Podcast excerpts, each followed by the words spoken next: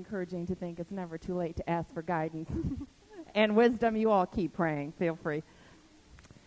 It, it really is, even though it makes me nervous, it is a thrill to have the opportunity to be up here and lecture again.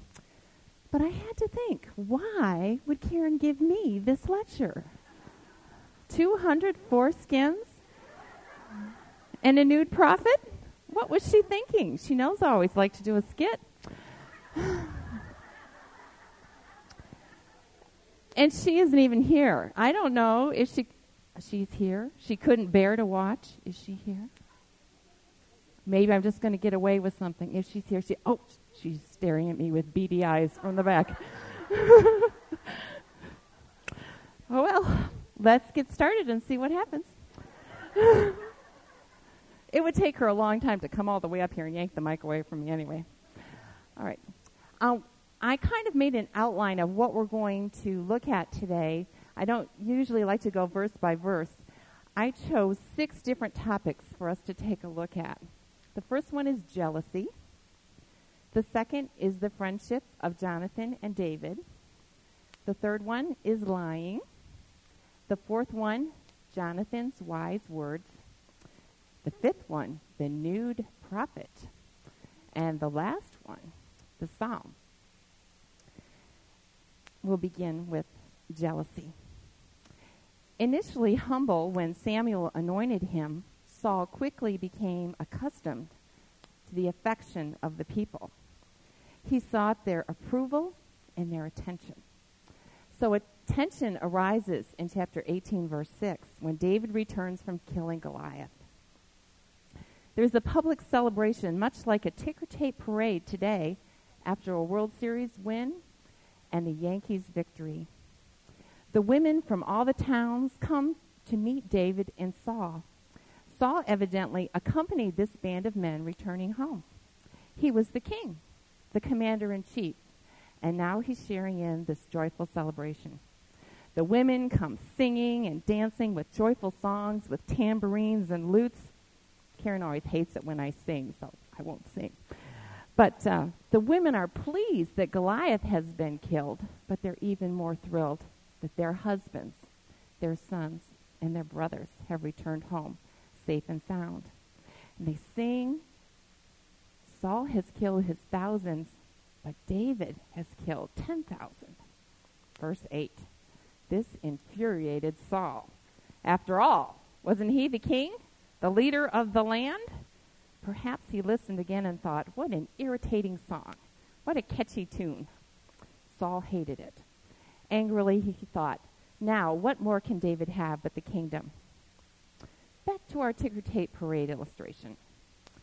This would be like George Steinbrenner riding in the convertible in New York City at the front of the parade and thinking, you know, not many people are calling my name. I hear a lot more people cheering for Joe Torre or Derek Jeter. I think I better have them killed.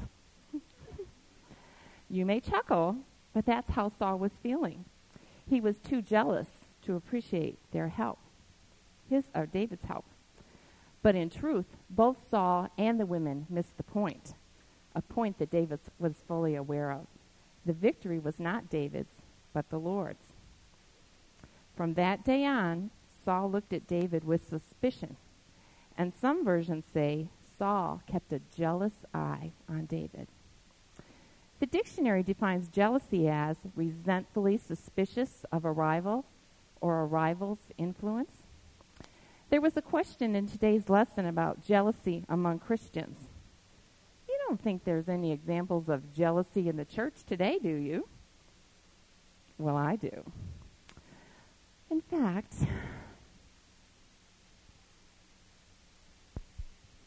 oh, I see I look a little messy and a bit out of place right now.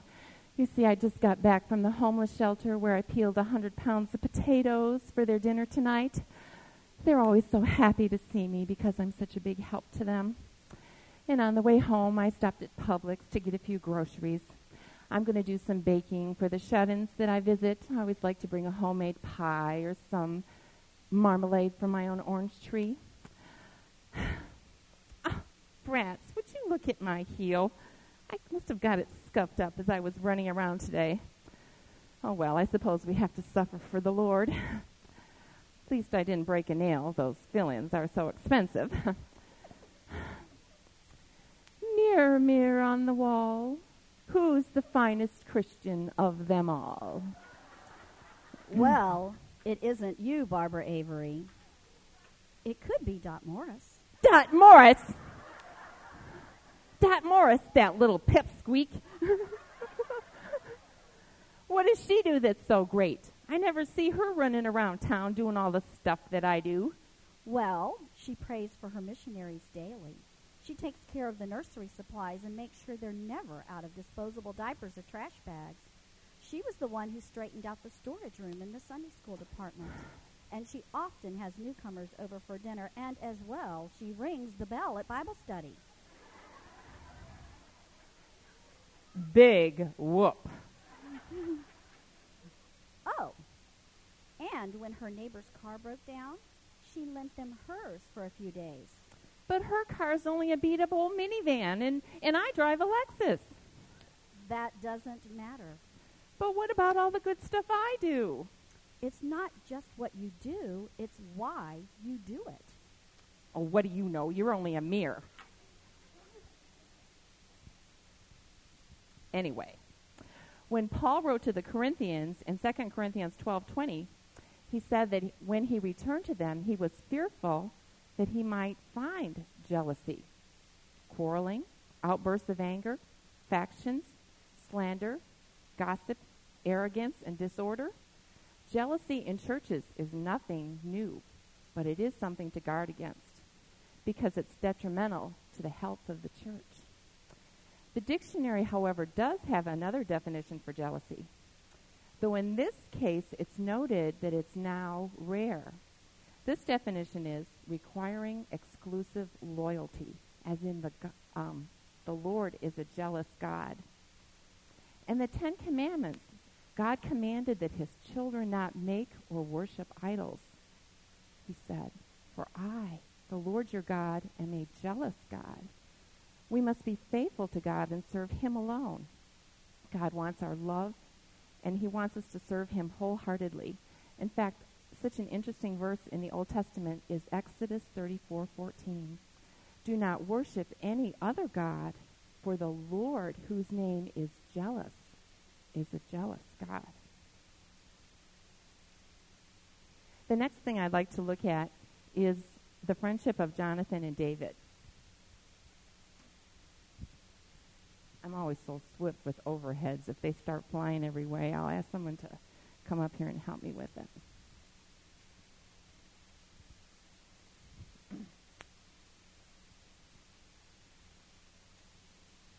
I'll get to that in just a minute. Um, this is one of the most well known friendships of all times. At first, it seems that these two are opposites Jonathan the prince and David the shepherd. But as we look closer, we see that these two are so much alike. They're almost like two peas in a pod. And I really had fun looking at the chapters and seeing how much alike they were. And I found out a lot. There's a lot more information given about Jonathan than I was aware of before. So let's take a minute.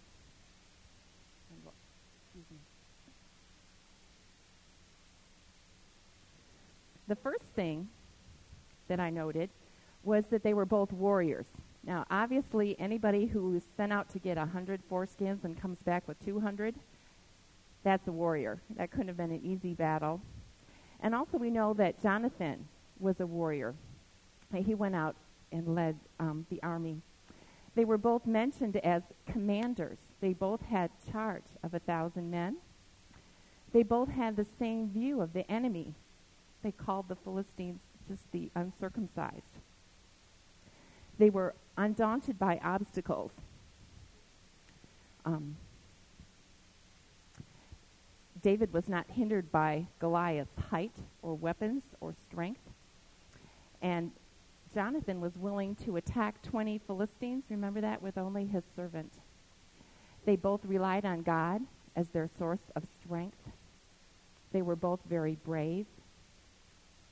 They were both obedient and submissive.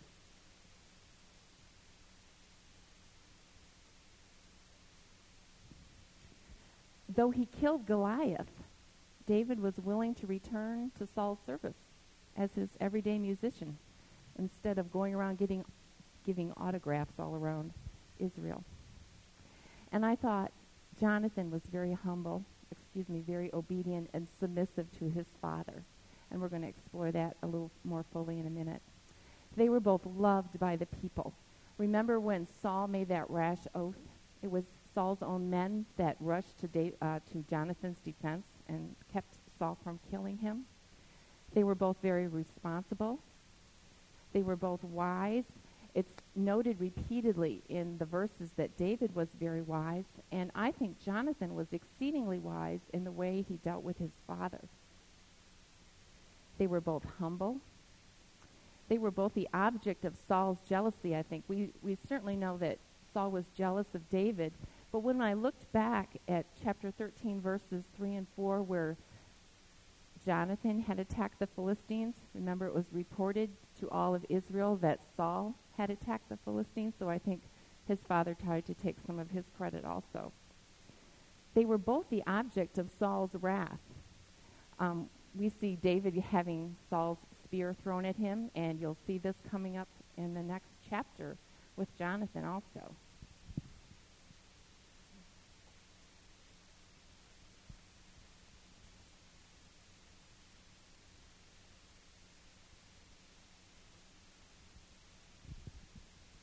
And also, um, David, we certainly know, was an object of Saul's violence, and we're going to see that uh, in a future lesson for Jonathan.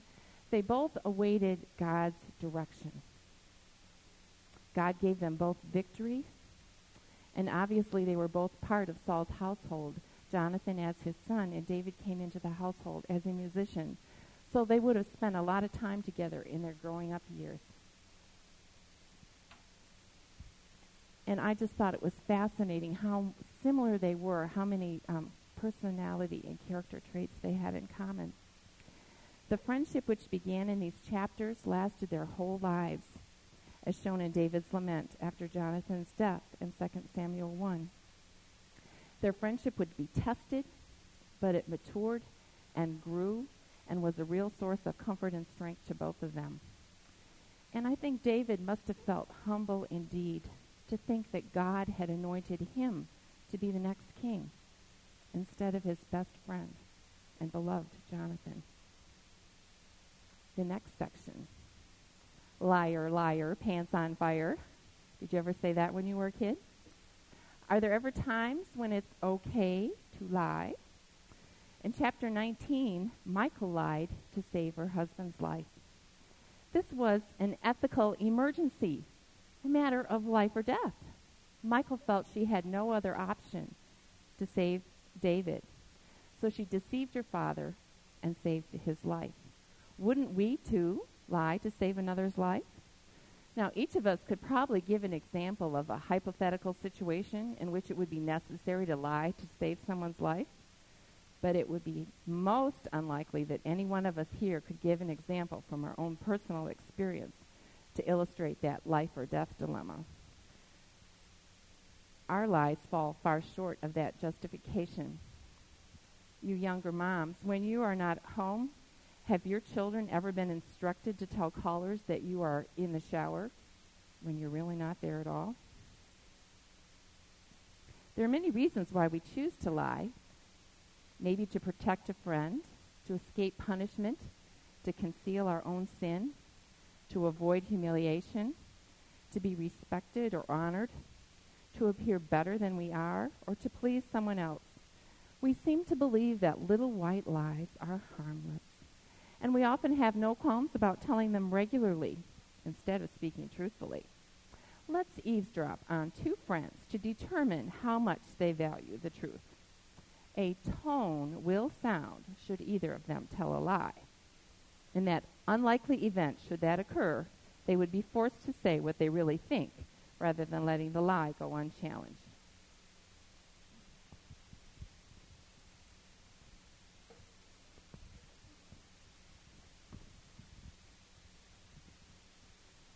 Oh, hi, Mary. Sorry I'm late. I was stuck in traffic. Oh, I was watching Oprah and I lost track of the time. oh, that's okay. You know your chronic tardiness drives me nuts. Have you decided what you want to eat yet? No, I haven't looked at the menu yet. I spent so much time looking at the menu, I think I can recite it. Mm, I think I'll try the chicken salad. That looks good. Oh, it's the cheapest thing on the menu, and I don't have much cash with me. you know, that sounds good to me, too. Mm, I really want a burger and fries, but I'm trying to lose a couple of pounds before the reunion. um, how are things with Mike?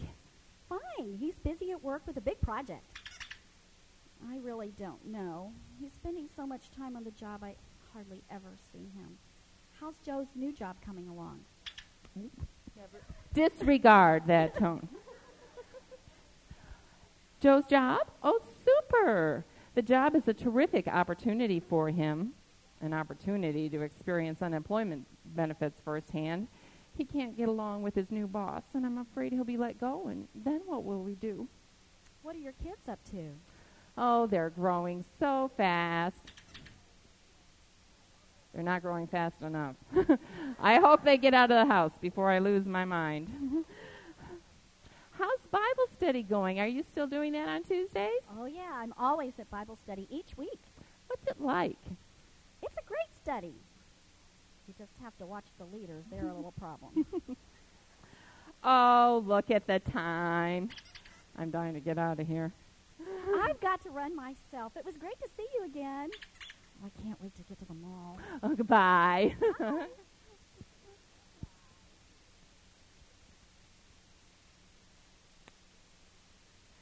Although little white lies are acceptable in our society, they are not healthy spiritually. They lead us into a kind of uncritical acceptance of all kinds of dishonesty. The Bible reported Michal's lies. That does not mean that God approved of them, it just means that they were recorded. The Bible, God's Word, is truth. And that the Bible pictures the men and women of the Bible, warts and all.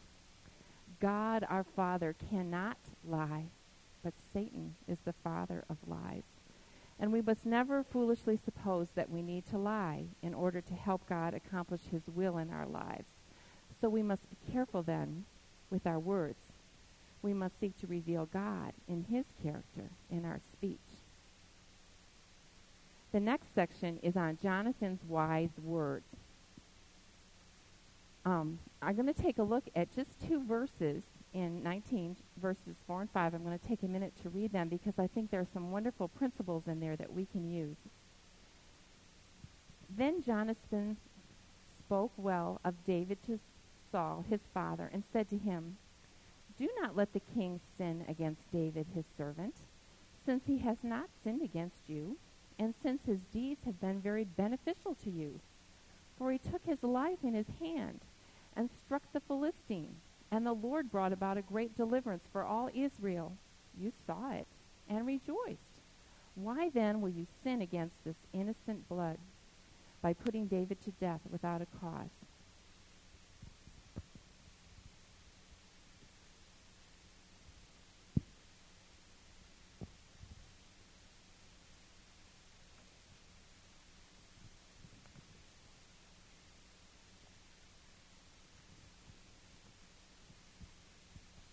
I organized this in two columns, a negative first, and then which Jonathan did not use, and then a positive because I was so impressed with the way he handled this.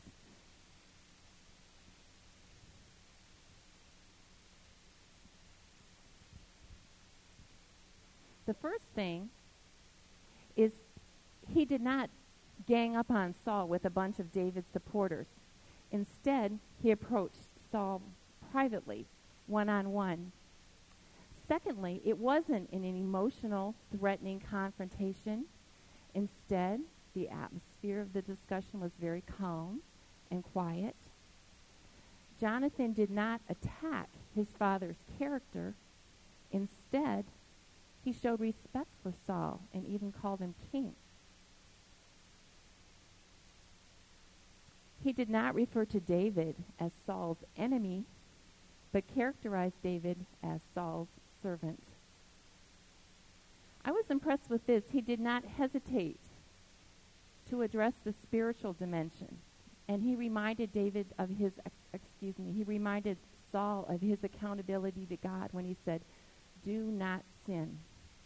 It's very hard for us to confront people that we love with problems in their lives, and we might really feel very uncomfortable using the word sin. But if we're willing to confront them, it could be very helpful that, to them to remind them that this is a sin. It's something that affects the relationship with God. I also like that he did not dramatize nor diminish the matter. Sometimes when we're talking to someone about something, I either blow it up or just make light of it. But Jonathan really relied on the facts. Jonathan did not base his arguments on feelings. Instead, he defended David's specific behaviors. He did not focus on Saul's perception of David as a threat. Instead, he reminded Saul of all the ways that David had been beneficial to him.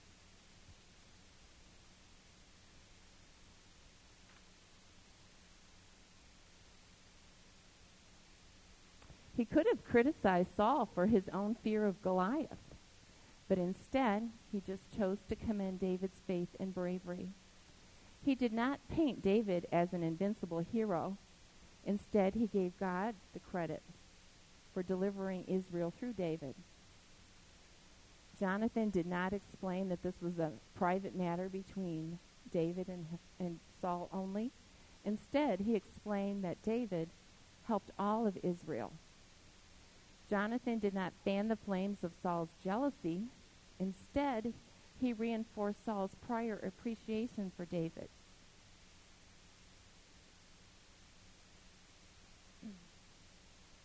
He did not imply that as king, Saul would be above the law, but instead stated the consequences of killing David. That is, that Saul would be killing, excuse me, shedding innocent blood. Jonathan did not close his defense of his friend with a threat. Instead, he posed a question, giving Saul an opportunity to make a wise choice. And lastly, he did not hesitate to defend his friend. Instead, he was willing to risk his life, not fearing his father's anger. I just thought that in these two little verses, there was just so much there. Because when we um, are willing to confront someone, and sometimes that is necessary. It's so helpful to have a pattern. And I thought this would be something interesting to look back on and um, to really pray and ask God for wisdom to help us when confrontation is the responsible thing to do.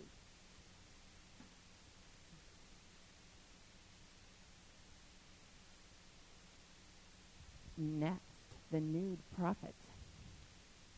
One of the um, lesson's intriguing parts to me was trying to understand the different usages of the word prophesy. Uh, prophesy. If you look at chapter 18, verses 10 and 11, it says, The next day an evil spirit from God came forcefully upon Saul. He was prophesying in his household was while David was playing the harp as he usually did. Saul had a spear in his hand, and he hurled it at David saying to himself, I'll pin David to the wall. He was prophesying and he threw a spear at David. That didn't make sense to me. And the New American Standard, if you have that version, prophesied, translates prophesied there as he raved um, to help clarify the situation. But the word doesn't mean rave as in a wild or senseless outburst. It does mean to prophesy. And then in the next chapter, chapter 19, it prophesy is used frequently, where David has fled to Samuel for help and encouragement. Saul repeatedly tries to apprehend David, but each time the Spirit of God comes upon Saul's messengers, and they too begin to prophesy. Totally exasperated, Saul sets out to get David himself, but the Spirit of God comes on him, and Saul prophesies. So, what does it mean to prophesy? According to Webster, prophesy is to declare something by divine guidance. or the word prophecy to, to speak under the influence of the Holy Spirit. However, in the first passage, we know that Saul was not under the influence of the Holy Spirit, but an evil spirit. So in that case, when Saul prophesied, the words were evil and came from Satan. In the second passage, when Saul prophesied, it shows that even Saul's murderous thoughts were pushed aside, and the Holy Spirit compelled him to speak for God, and he probably praised and worshiped God in spite of himself. Now, didn't you laugh when you read that it says that Saul prophesied nude all day and all night? I did. I wasn't quite sure how to address this section of the lesson. So, for help, I consulted my file on nude prophets.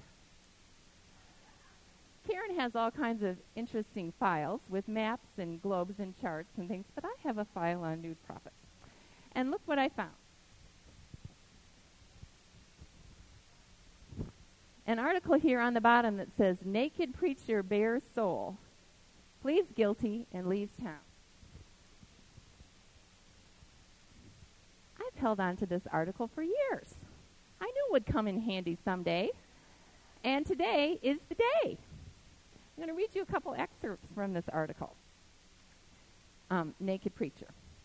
A preacher who crashed a carload of naked passengers into a tree pleaded guilty Wednesday and was allowed to leave town. The magistrate asked why Rodriguez and the others left their clothes in a pilgrimage from Texas that ended Thursday with a 90 mile an hour chase through Vinton. I don't know what possessed you to do what you did, but I'm relying on the statement you were told to do so by some higher being. Rodriguez told the police that God had told them to leave Texas and later to leave all their clothes behind. He believed he'd had a vision from God to let him know that the judgment day was at hand and they had to go to Florida to become evangelists. Florida attracts such interesting people, doesn't it? And I bet you didn't even know that there were still nude prophets. I think Saul was nude to show how God had humbled him. I think the guy in the article was nude because he was nuts. And finally, we'll close by just taking a minute to look at Psalm 59. David was surrounded by trouble and danger, but his faith in the Lord was secure. He did not let his emotions and fears cloud his view of God. God did not quickly resolve this problem for Saul, with Saul. It lingered on and on. But during that time, God was teaching David that God was utterly reliable and that David could find hope and joy and peace despite his situation. Some of you are burdened by illness, by the loss of a loved one, a fragile marriage, problems with your children, or whatever. Remember that for a believer, having courage does not mean the absence of fear. It means trusting God in spite of our fears and anxieties. Psalm 59, verses 16 and 17. But as for me, I shall sing of your strength. Yes, I shall joyfully sing of your loving kindness in the morning. For you have been my stronghold and a refuge in the day of my distress. O oh, my strength, I will sing praise to you, for God is my stronghold, the God who shows me loving kindness. Let's pray. Dear Heavenly Father, we thank you for these chapters and these lessons on Jonathan and David and their beautiful friendship, on wise ways to confront others, on watching that jealousy appear in our lives, and on the important lesson that we can trust you, that you are totally reliable, Lord, no matter what difficult situation we're going through. Father, continue to teach us. We ask this in thy name. Amen. And now I'd be happy to take your questions. But if you have a question, I would try to answer. No questions. Thank you very much, ladies.